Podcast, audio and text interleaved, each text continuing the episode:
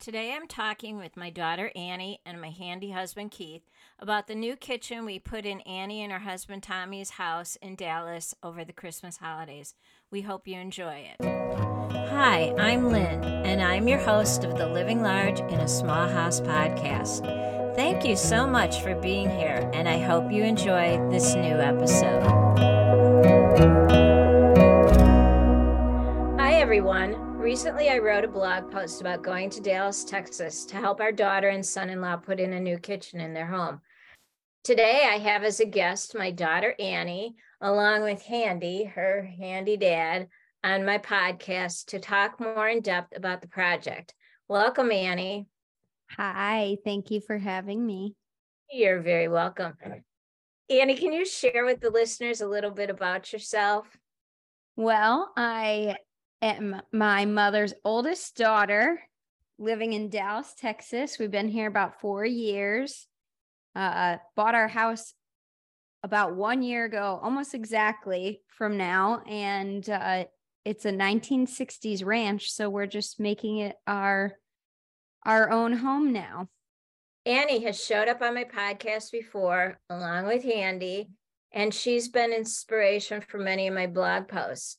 The first one that I can think of is wedding number 1. We had a sweet little backyard wedding for her and Tommy in 2021, and I did several posts about prepping for it and then the actual wedding.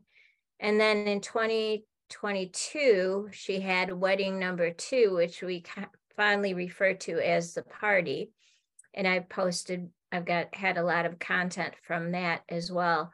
And then the one-room challenge that is a 5-part series, or maybe it's an 8-part series, the office space /den/guest room.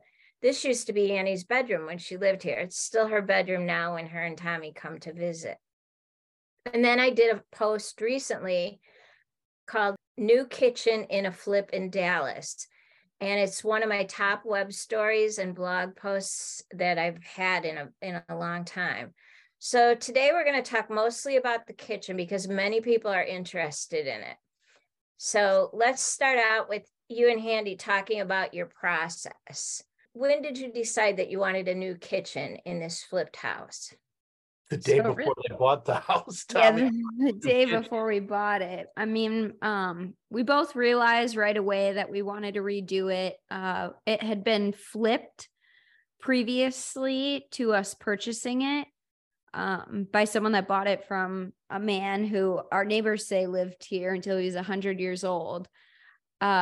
We bought the house and the kitchen it looked nice, but it really was just a cosmetic flip on the kitchen. The cabinets were all pretty old, particle board. They weren't super sturdy. There wasn't as much space as we really wanted in the actual kitchen part. It was more just our large pantry where we were able to store more stuff. And my husband working in a restaurant, that was his number one thing that he wanted to do right off the bat. He wanted it done before we even moved in, but given the timeliness that we had moving in and the back orders that were happening at that time, the beginning of 2022, it just wasn't possible. And thankfully we didn't end up doing it that way because instead we saved ourselves a boatload of money by doing it ourselves a year later. And so that's when we tabled it until after the wedding, and then we got Dad involved, and that's when we started really planning and getting things set up. Well, I think your first stop was Home Depot. Yeah. It's an easy, convenient place to go to get ideas and start with the base price, basically, is how you did it. They went there with dimensions, then a designer came out, long, lengthy process getting someone to come out, but someone finally came out. They picked out a style of cabinet they liked, they picked out a design they liked, and Home Depot went ahead and bid the project. Yeah. And then you knew somebody who made. So once we had the basic design down, Then we started shopping for the actual products. What do you want for a sink? What do you want for a microwave? Where do you want the microwave? Some of those things were left out by Home Depot. Or you guys wanted to put the microwave in the pantry, and I kind of talked you out of that. Was, you know, the design tweaked along the way. But, you know, start with a design, then start gathering your products. And all part of gathering your products is also looking at pricing. But you knew a cabinet maker here who could give you unfinished cabinets for a relatively inexpensive price. Well, no, they're finished cabinets. They just didn't have the finish paint that the color that I wanted. Okay. So you could get them unfinished. And then... so I shopped the price, and it basically ended up being about half. The problem was they didn't have some of the cabinets, and they did have a pantry cabinet, but it wasn't to our liking. So if I was making one cabinet, I figured I'd may as well make a couple of them, because they also didn't have a 30-inch vent hood cabinet. They had a 36, but then that messed with the design. Because we already used we didn't upgrade our appliances from when we moved in. So all our appliances were going to stay the same from when we moved in, with the exception of the microwave. Right. But basically, a lot of times they'll put a 36-inch vent hood over a 30-inch stove so that you can gather all the steam that comes off of it. Your design really didn't have that. We talked about doing a 36. That's right. But there wasn't a whole lot of wiggle room with our upper cabinets. Correct. And you wanted your uppers to line up with your lowers. And so that was an issue. So I made that cabinet. And then I figured if I'm making one cabinet, I may as well make the pantry cabinet. And then we made a nicer end panel for the refrigerator. But that was the whole gathering of the materials and the pricing phase of the project. And then after that came measuring, which was a kind of a difficult, being long distance, and you're over the phone, measure from here to here. But the good news is we didn't have any issues with anything not fitting in. Correct. There wasn't issues with sizes. It's because layout. I'm such an expert measurer is what happened there. I'm just so good. Yeah. Well, you learned from the best. So I did. So now I'm second best. Yeah. There you go. So then it came time for us to choose a date. And for you, Keith, the best time for you to be away from work was between Christmas and New Year's. And so we knew that was when it was going to happen. And then once we had a drop dead date, it kind of was crunch time. Right. You know, some of the things, okay, we'll talk about that later. You know, the difficult thing with Annie and Tommy is their lack of off time that coincides with my off time, you know, so they were never home at the same time to discuss some of these things. And it's like, well, we got next Tuesday to do it, or next Thursday, you know, and so, you know, 2 days turned into 2 weeks, and then it started getting really close to crunch time. If we're going to do this, we got to pull the trigger now type of deal. Yeah. I feel like for a lot of the things, we did it pretty much the last day or last hour we could do some of the stuff. I mean, I don't think I got you my sink or my microwave until right before you needed them to build everything around the sink and the microwave, because if I'm correct, you had to adjust the cabinet for the sink as well, because the cabinet wasn't made for a farmhouse sink. Yeah. It needed tweaking, to say the least. They sold their idea of a farm sink cabinet was a cabinet that goes above a refrigerator, and then you plop the farm sink on top of it and call it a day. That didn't really sit well with me. I wanted something a little bit nicer than that. So we took that, but I added my tweak to it. But working in two different cities, that was a logistical thing that we had to figure out, because I was ordering some stuff to here that I needed to work on before you guys got here. And I was ordering some stuff to the Chicago area where you guys could work on it. And so it was just a lot of where is this going? Who needs it? What time do we need it? What day do we need it? Correct. In order to, you know, bottom line is most people don't have to deal with that issue. No, that's true. You know. Yeah. But we here, then we were coming from Chicago to Dallas, and as luck would have it, in a way, we had some weather situations. Our plan was to leave. I can't remember if it was Wednesday or Thursday, but we ended up not being able to leave because of bad weather until Saturday morning. And you needed every bit of that time to finish the cabinets, paint the cabinets, pack everything in a trailer. And we left at 6:30 on Christmas Eve morning. And we drove straight through to Dallas and got there at 10:30 that night. And had gas station food for our Christmas Eve dinner. Well, that was one thing, because you guys were driving and there happened to be a blizzard. That was when my meteorologist said, okay, they either need to leave early, which is what I was initially suggesting that they do, because I thought we needed every minute that we could have here in Dallas. But you needed that time at home beforehand to finish things up before you could even make the trip here. Right. Yeah, bottom line is we needed both that time. We need, yeah. Well, we couldn't have our cake and eat it too.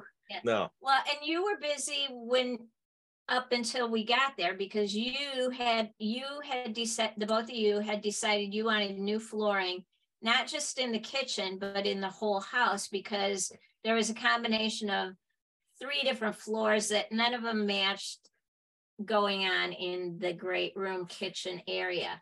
So you started working on the great room beforehand, which included what? Pulling off all the molding. Pulled out all the baseboards and the quarter round. And it's funny, you don't notice some of these things. Shoe. This is about the 6th time I've told you. Base shoe. The called. Base shoe. It says stuff that I'm still waiting for here in my one room challenge. I'll come. I'm an expert now. I can help you finish. See, it's funny. I keep saying to Tommy, you don't notice a lot of these imperfections until you're 6 inches away from it, redoing it, because I didn't notice until I went to go pull it all off that we only had base shoe on a couple of walls, in a couple of rooms, in a couple of places, and then other spots there wasn't any at all. And so it was just a lot of mismatch, unevenness, things that didn't go where they were supposed to, or things that were there and they didn't need to be. And it was just a lot of that. But before you guys got there, then I pulled off all of the base shoe and the baseboards, and I started the flooring, because the way our vinyl flooring worked, it had to click in a certain order, and I had to get it to the point where we were going to work on the kitchen before you guys got there. Right. We didn't have time to wait for that floor to get all the way up to the kitchen. You needed to get that done. So that was on your to-do list. So while I was building cabinets, you were doing flooring, mm-hmm. which you did a great job on. I'm proud of you. The flooring looks amazing. Now, this is where things get a bit fuzzy for us, because you literally demolitioned an entire kitchen and rebuilt it in 8 days. So once we got to Texas, it was Christmas morning when we woke up. We had a little Christmas morning celebration. We opened a few presents. With my Charlie Brown tree I found at Target the day before Christmas. But it was still fun. We had breakfast that Tommy made for us, and then everybody got to work. And the first thing that happened was demo, and that included tearing out all the cabinets, tearing out the countertops. They did. Countertops were heavy. Yeah, they did have upgraded the countertops to granite, which was, you know, nice and all, but you know, it was black and didn't match, and it just Well, and we were changing the layout of the kitchen, so they were. They had to go anyways. They were useless to us, you know. But I was just looking at it. So, and I remember when you said it, I remember trying to crack the granite. There's the one large piece that's our countertop piece that would have been nearly impossible to remove as one piece, just you and Tommy. Even once Luis, one of our friends, came in and started helping with us, I don't think that you three would have been able to move that entire piece. No. Yeah, I thought someone was going to get hurt even with the big half piece. And then, wait, one thing that we forgot too is once, it wasn't just I shouldn't say indoors, but besides just the flooring in the kitchen, we took all of those upper cabinets on Christmas Day and we moved them into the garage where we put them up so that I could have more storage space in my garage. And that was still something that got done on Christmas Day. Right. Christmas Day was a very busy, busy day. Right, because the cabinets were pulled and the countertops were pulled. The drywall was pulled off because we found holes. We found mouse droppings. We found lack of insulation. We found a lot of mold. And while they were working on that, Emma was busy taking out the flooring in the front entranceway where we found brick under the entryway, but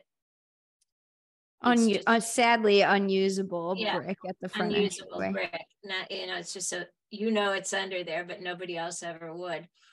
You move the uppers into the garage, which that was another thing, because when you were demoing them, it wasn't just let's sledgehammer these down. You took them down carefully so that you could reuse them. Upper wall cabinets, because they're easily used in a garage. You guys didn't have floor space for any of the base cabinets in your garage. We did keep one of them, which is being used, and we kept a little piece of granite. So I have a tiny little slab of granite on top of one singular cabinet that I had for my garden stuff. You had a nice 12-inch drawer cabinet that was a standalone next to the stove that had a 12-inch piece of granite on it. Yeah, I talked you into saving that, you know. Yeah. Oh, and Tommy wouldn't get rid of he still has pieces of an outdoor kitchen. Yeah, he wants to have. He still has pieces of the granite in the garage that'll never get used. Right. Tommy was king of saving everything that we could. Whoa, do you think we could sell this? Oh, do you think that we could save this? Yeah, but you did end up selling the faucet. You ended up selling the microwave. You ended up selling the dishwasher. Yeah, but you wanted to save the backsplash tiles or the floor tiles that were broken. Yeah. I think that was the big joke, that we were going to set up a little lemonade stand. A lemonade stand. And let him sell everything he thought was valuable. He didn't want to throw away. Wait, don't throw that away. Tom might be able to sell it. So then now we're on Monday, day two. The flooring continued, and by this point you had to go down a hallway in an alcove that turned out to be probably the hardest part of the flooring that you did. You and Emma worked on that. I think about 10 square feet took me longer than our entire formal living room and dining room combined, easily. And that was at the beginning when I didn't know what I was doing and had to redo stuff over and over again. And that alcove there was 4 doors we had to go around, a cabinet and a odd, I don't know, what angle were those corners, Dan? An angle. Yeah, the angle wall. Right. So that whole process was almost that whole day, at least on our part. That's always the case. When you get into tight situations, it always takes a lot longer. You know, when you're out in the middle of the living room, you know, you can't screw up. You don't have to make cuts. Cuts take the time. Yeah. You know, stuff. We're also forgetting, of course, we didn't do this at this point in time, but our adventures at the dump were something else too. I put that in my notes for this one because I forgot about dump day, which was a fun day. But so while we were doing the floors on that end of the house, Dad was in here in the kitchen, and that's when you started dealing with the drywall, the insulation, and the electrical. And that's where we ran into the issues that you can explain. There was two circuits feeding the same outlets in there. We struggled to find out how to turn the electric off, and we were turning breakers off one at a time, and we could never get it to go off. So then we got upset, turned off all the breakers, and then it finally went off, and we started turning them back on one by one. Oh, lo and behold, it's number 12 or whatever it was. Okay, so then we turn everything back on, and then I'm ready to move outlets because you wanted no outlets in your backsplash area. We mounted them underneath the cabinets. We had to add outlets for these things. In the process, we found out that the kitchen was completely on the same circuit as all the lights in the living room. It was really an overloaded circuit. And it was on a small amp too, wasn't it? It was only, I think it was only a 15 amp breaker. We had we hadn't made a call as to what we were going to do on that until we kind of had to throw up our hands once we found out that there was two circuits feeding one outlet, which to this day, I don't know how they did it without shorting something out or starting a fire. I don't know. Right, which, because when you said, okay, go turn off circuit number 12, it didn't turn off. And then you were swearing up a storm. Annie's like, I know, I've got it on my phone. I know that's the one. And then we had to go through the whole process of turning everything off again, turning things back on, like one by one. And then we discovered and determined it was 12 and 15 or whatever it was. Yeah. So that put a halt to things. That needed to be fixed. And we needed to get appliances on their own. Code dictates now that a refrigerator has to be on its own circuit. A microwave has to be on its own circuit. A stove has to be on its own circuit. Every appliance in the kitchen has to be on their own circuits now by code. So we put a halt to it. Luckily, we found an electrician that could show up the next day because it really put a halt on things. Well, and there's something you didn't mention. You only took off half of the drywall on that one wall in the kitchen, and then a combination of things happened. There was a lot of mold. There was a lot of icky insulation. You were struggling with where the vent electricity was going to be, so you decided to pull, and the tile, the backsplash was having a hard time coming off, so you decided, let's just pull all the dry, it'll be easier to just re-dry the whole wall. And lo and behold, in that wall was electric, that bare wires, not even duct tape over them, let alone a cap, which is what it should have been, right? Well, it should have been in a box. If whenever you have a junction of wires, they should be an electrical box, and an electrical box that has access to it, and that they didn't have that. They were just little live wires hanging out in our insulation. That I reached up into the soffit and found. Yeah, I don't know how I didn't get shocked there either. So when we were doing, and something I remembered, when we had to halt the electrical work, we decided that we would at least set up the plumbing to put the sink and the dishwasher back in, or the disposal back into the sink. And right. I could work on that stuff, right? Yeah, that was what we worked on that day, because we figured out how to shut off the water. And so we ran around the house, all over the house, every edge, every corner, every inside, every outside. And dad was like, there's gotta be a shut off somewhere. You don't not have a shut off.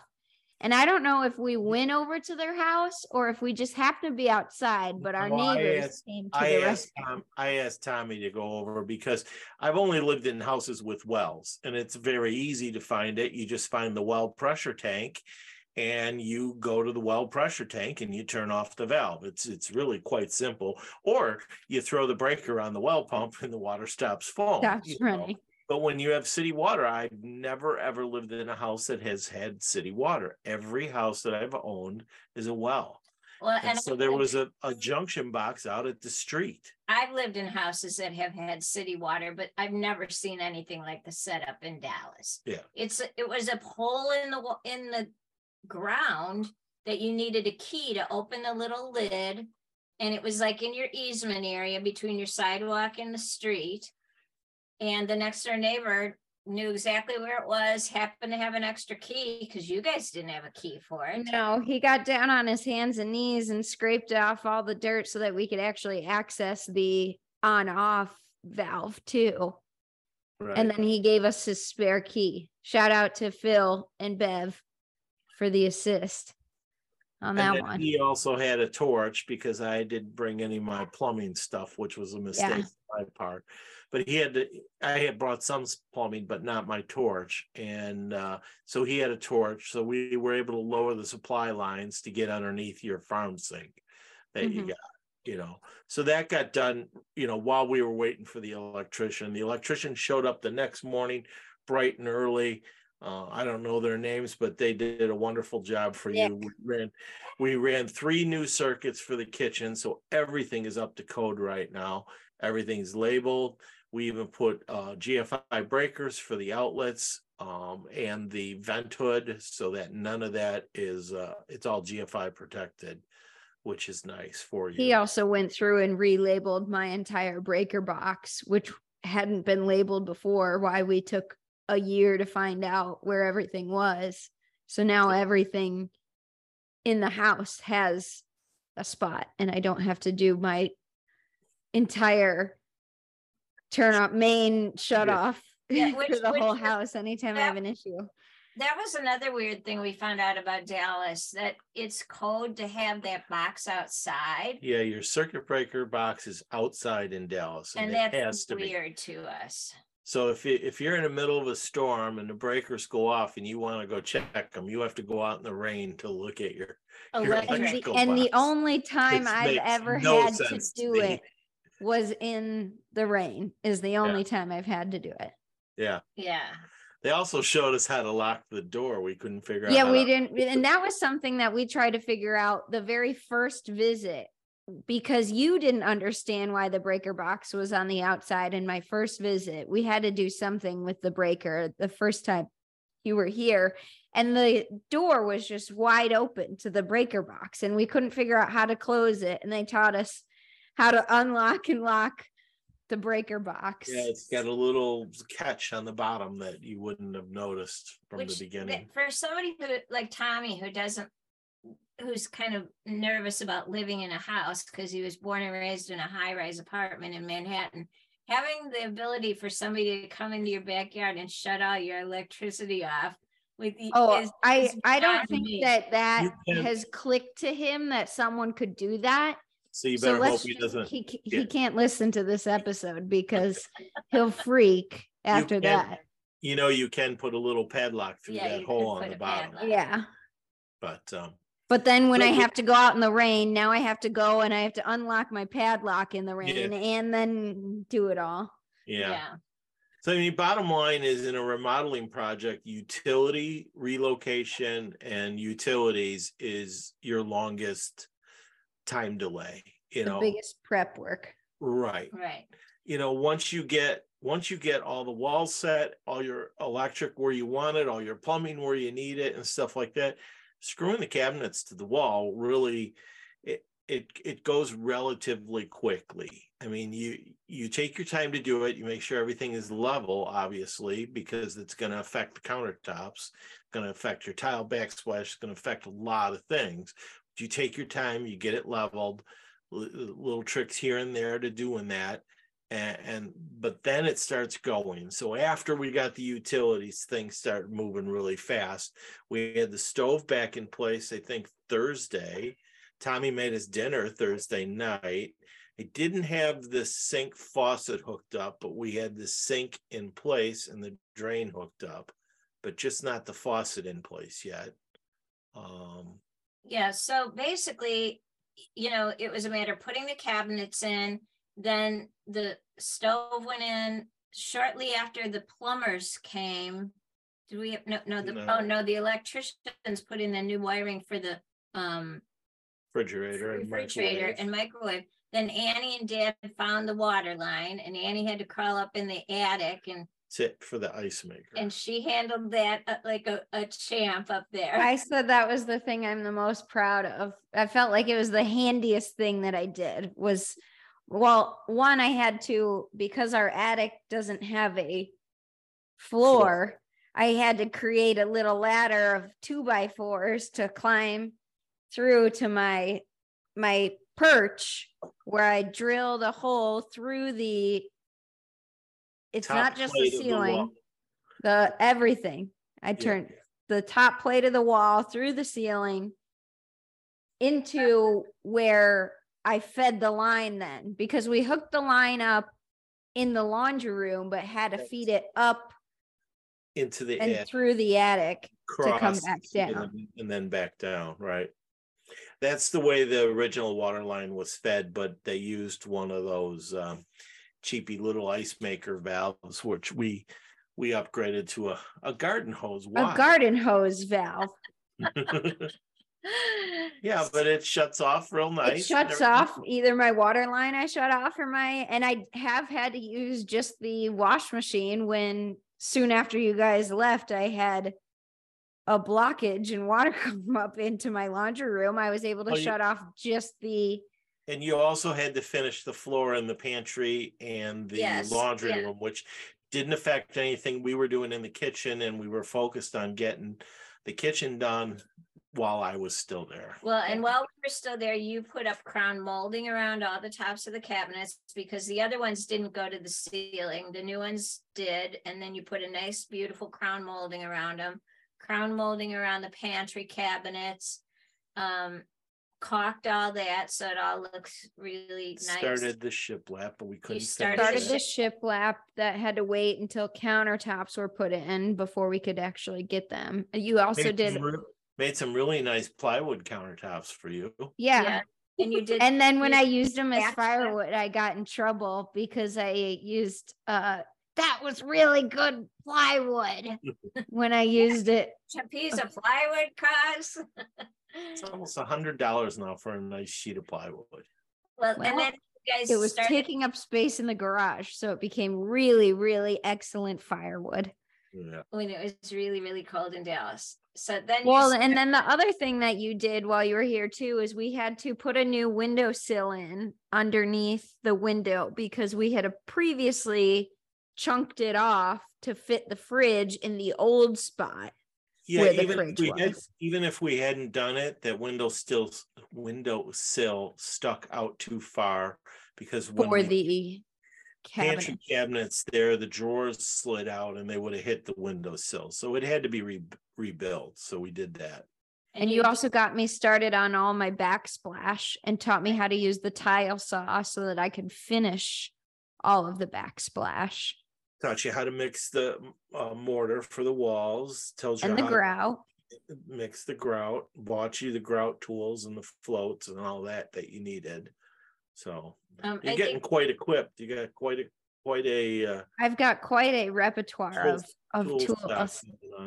Right, and we might mention too that between all of us, I think we went to Home Depot 10 to 12 times in those 8 days. I feel like it had to have been more than that. Yeah. There were some days where we went to Home Depot 4 or 5 times. Yeah. The day that we went to, or we had to do the water line, we went to Home Depot or Harbor Freight 5 or 6 times that day because we did the water line and we're starting the backsplash. So I had to go get a new tile saw. We needed an extra thing of piping for the water. And then there was whatever the the connectors, we had to go back and get that. I think that was a 4 or 5 trip day in and of itself. We probably did minimum of 20 trips to Home Depot. And there was trips that I went by myself or with Emma that you guys didn't even go on because we replaced the blades on that multi-tool probably 15 times. Oh, I think something else on the way home from the dump, we stopped at Lowe's and bought all the shiplap and all the baseboard. Yeah, Emma's favorite day was dump day. Okay, let's talk about that because I wasn't involved in dump day. I think that's when I went to my friend's house. No, and dump day was later. Dump day was on Saturday. It was shortly before you guys left. We took what we had because we wanted to utilize while we still had the trailer here, the space to go bring that out. We have bulk pickup here in Dallas, but they only will take 30 cubic feet, I think is what it is. And we had way more than 30 cubic feet of. We had the granite, we had the cabinets, we had bad drywall, we had boxes and boxes and boxes. They told us that we couldn't throw in there. We were in the dump. Tile, all that tile, all the tile. We were at the dump in line with all the garbage trucks, the city garbage trucks. It was our single truck smushed between all the city trucks and like big commercial people that were using it like commercially for whatever. We had to weigh ourselves before we went in to the dump. And then we had to weigh ourselves on our way out of the dump to determine how much we actually dumped. But we had to pay per ton. Where they dumped the garbage right on the floor. Right. Oh, I've never seen it. I've never seen anything like it. There's birds everywhere. It was the most. Pay for it? Yeah, yeah, you had to pay per ton. Per ton. And we were just shy of like 1 ton is what we ended up throwing away. So almost 2,000 pounds of garbage is what we brought to the dump. Well, it was the whole kitchen. Yeah, and it sure made a difference when you guys left because it was all over your backyard. It was in the front. It was everywhere. And we still had some that we put out for bulk pickup, but it was just like a few boxes of things by the time they actually came to pick it up. And then on our way home from the dump was the day we went and picked up, and we had to go to Home Depot and Lowe's twice because the first Lowe's we went to didn't have the shiplap we were looking for, the baseboards, one of the two. We had to go to a second Lowe's and get all of our baseboards and all of our shiplap. The reason we wanted to do it while I was there is we bought 12-foot long pieces, and they wouldn't have fit in the car very nicely. Yeah, so we laid them all in the trailer. So then in 8 days, we pretty much got the kitchen done, but there was some detail work that you had to finish up on your own with instruction from Dad. Many more FaceTime calls. And that was the flooring. Now had to be done in the pantry, the laundry room, and the entryway, which you did, and it looks beautiful. You had to put down all the floor base shoe, am I saying? The baseboards and the quarter round is what I put down on that. You had to fix the door frames because they got basically kind of pulled off the wall. Partly out of frustration and partly out of necessity. Right. We had door stops missing. We had door casings missing. One of them I had to completely rip the whole thing off and put a new casing on because it took a beating. It was glued to the sidewall. That was the problem. Yeah.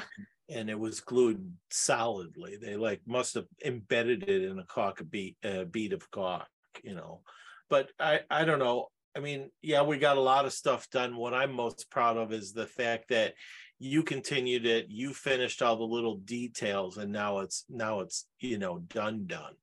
Shy of hanging two shelves, you're done with that kitchen. Which there's a few more projects, but they're not like you guys kitchen projects though. Just small projects that I like the light above you. Yeah. Oh, the pendant light and stuff. That'll be another FaceTime, I'm sure. But you'll be able to. I can walk you through it. I'll figure it out. The thing I like about you is you're not afraid to try anything. So, at least not entirely. Well, who is afraid is my husband of when not necessarily me starting the project. It's how long it's going to take me to complete the project once I've started it is where the only fear comes into play. Well, that happens all the time. Your mother's still afraid of that. And she, you know, she can point out like 5 or 6 things that aren't finished, but as soon as she gets them finished, then she's got no use for me. So she'll boot me right out. Here's the deal. That's what I should tell him. I should tell him that, because he can't finish them. I lived in a fixer-upper house with just an 8-year-old kid, and I redid the whole thing by myself. I didn't need you when I married you, but once I found out how handy you were, I conveniently forgot how to do all those things because I didn't have to do them anymore. Keep telling yourself that. What? That I'm handy? No, I'm teasing you. Who do you think is handier, me or Mom? Well, I plead the fifth. Well, I don't think he's ever seen me do. I think I've never seen you, but I think in the last year I've become way more handy than you are. Probably. And I'm happy to pass the torch. Yeah. That's what, I shouldn't say that I got any of my skills from my dad. They all came from my mom. I tell everyone, I said, my mom's an interior designer and my dad's a contractor. And I like to think I inherited both of those skills through blood alone. Well, and we have to talk about our dear son-in-law, Tommy, who has a hard time knowing which side is left and which is his other left when we're doing things. So he's not the handiest guy. He's got the opposite. He wants to help. He wants to try. He asks questions. So. And he felt so proud of himself that he had learned things while this all was going. The biggest problem truly was the time constraint, because if we had all the time in the world, we could have taught him how to do everything and he would have been able to learn it. But a lot of the things that we were doing, there just wasn't time to sit and teach how things had to get done. It just wasn't feasible. Well, and you grew up around somebody who was always doing things around the house, and he didn't grow up like that. No, they had the support to even do a paint job. I mean, I remember not his first job here in Dallas, his second job here in Dallas. I met his boss for the first time. And he comes up to me and he's all these compliments as far as Tommy professionally as his restaurant manager, and then goes, but wow, does that guy not know how to do anything handy? And I started laughing because I already kind of knew this, but I wasn't sure what the story was behind this. And he told me that I don't know if I've even told you guys this story. He had asked Tommy to paint a wall, and Tommy said, sure, I'll paint a wall. So he hands him a bucket of paint, a roller, and a tray. And then he proceeds to watch Tommy stand over the bucket with roller in hand and tray on the floor and stare at it for a while before he dunked the roller into the bucket of paint, and then tried to put it on the wall and catch the drips with Tray. Well, if you've never seen anybody do it before and you've never had to, and that was the thing, is growing up in their apartment, even though they owned it, the way that their building worked is they had a super who did everything from changing a light bulb to fixing, the drain. There wasn't ever anything that they had to do themselves. So why would he learn it? Right. So but he did learn a lot. He asked when he's going to get his contract glazing t-shirt. Yeah. And Dad said he has to earn it first. And I totally forgot about that because I meant to put one in a box and send it down to him. So I will still. He might have earned it now, but until the very last day, Dad was saying, you still got to earn that shirt. Well, he painted all your baseboards. He painted every inch of the baseboards. I think I didn't touch the paint. The only thing I painted was the windowsill, and I painted the shiplap, and he painted every inch of our baseboards.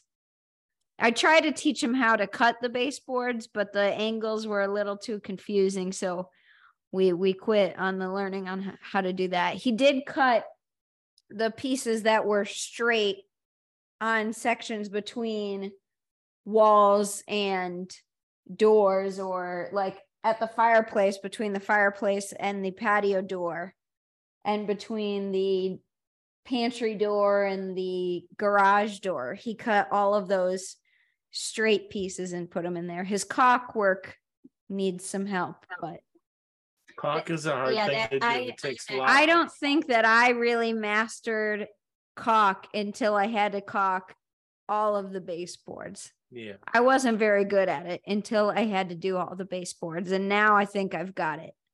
Well, that's it. You know, that's those are the things that make a job look good.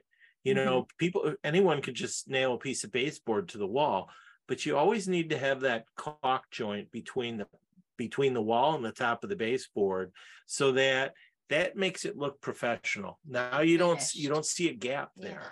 You know, it's just seamless. And then you paint that. And those are the kind of things that make a job look great. Right. You know? My before and after photos, I mean, before and after, like way before and after, are obviously super dramatic, but there's a huge difference. Even when I took a picture after we did the baseboards, and then I took a picture after they were caulked and painted, and it just looks like two different things, like someone did something different. Right. So basically you're done, because your mother-in-law and your sister-in-law with her two boys came last weekend. So Dad and I say you have to invite people to come to get things done. Like it puts you on the timeline and pressure to get her done. We had lived with the floors done without any baseboards done for probably 40 days before we really got going, because in the days leading up to them getting here, I finished all of that. And then I also put an added deadline on myself that I wanted our cleaners to come through, because this place was still covered in a layer of dust. Yeah. And so I had to get it all done before the cleaners got here so that they could. Remodeling is disruptive to your life. I mean, there's no two ways about it.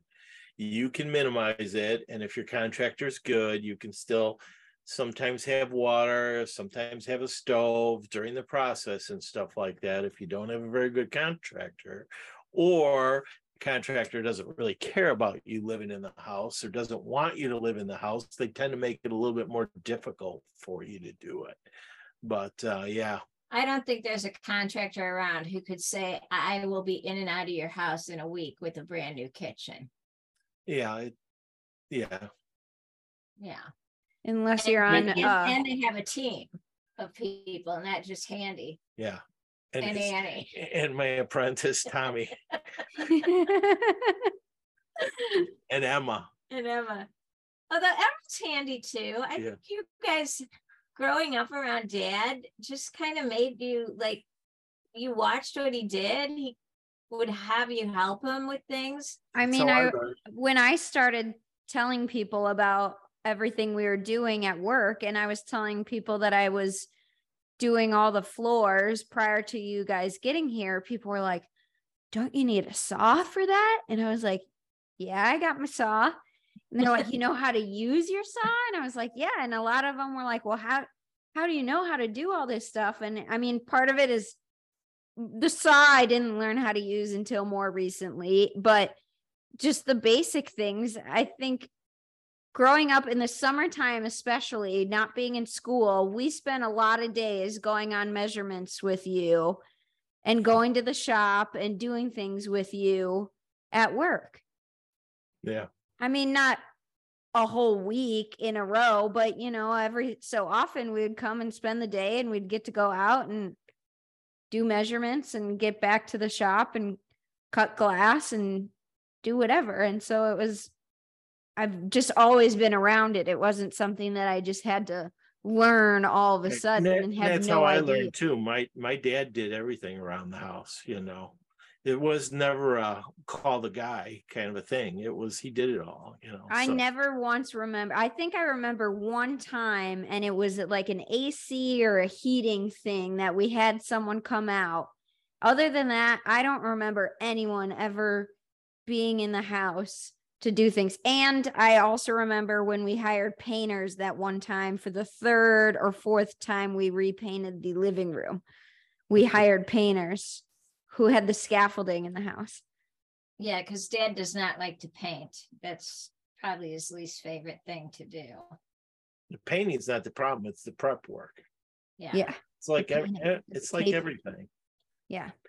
So bottom line wrap up is design, procure your materials, demo, utilities, move all your utilities, get your flooring back, get your walls put back together, start with your cabinetry, then your details, your crown, your backsplash, your countertops, you know, that's the progression. Light fixtures, if that's a thing too. So anyway, I think that project is pretty much over. I think I heard you guys talking that next on the list is the patio door and the front door the next time we come into town, that those need to be replaced. That'll be a small project for next time. Yeah, very small. I'm sure it'll turn into a medium-sized project, but for now it sounds small. Yeah. So as we wrap this up, Annie, what I always ask my guests, I've never asked you before, what is something that most people don't know about you? Well, I was just recently told about something that I forgot about myself. So I like to think that I have a beautiful voice, and in my head, I sound amazing.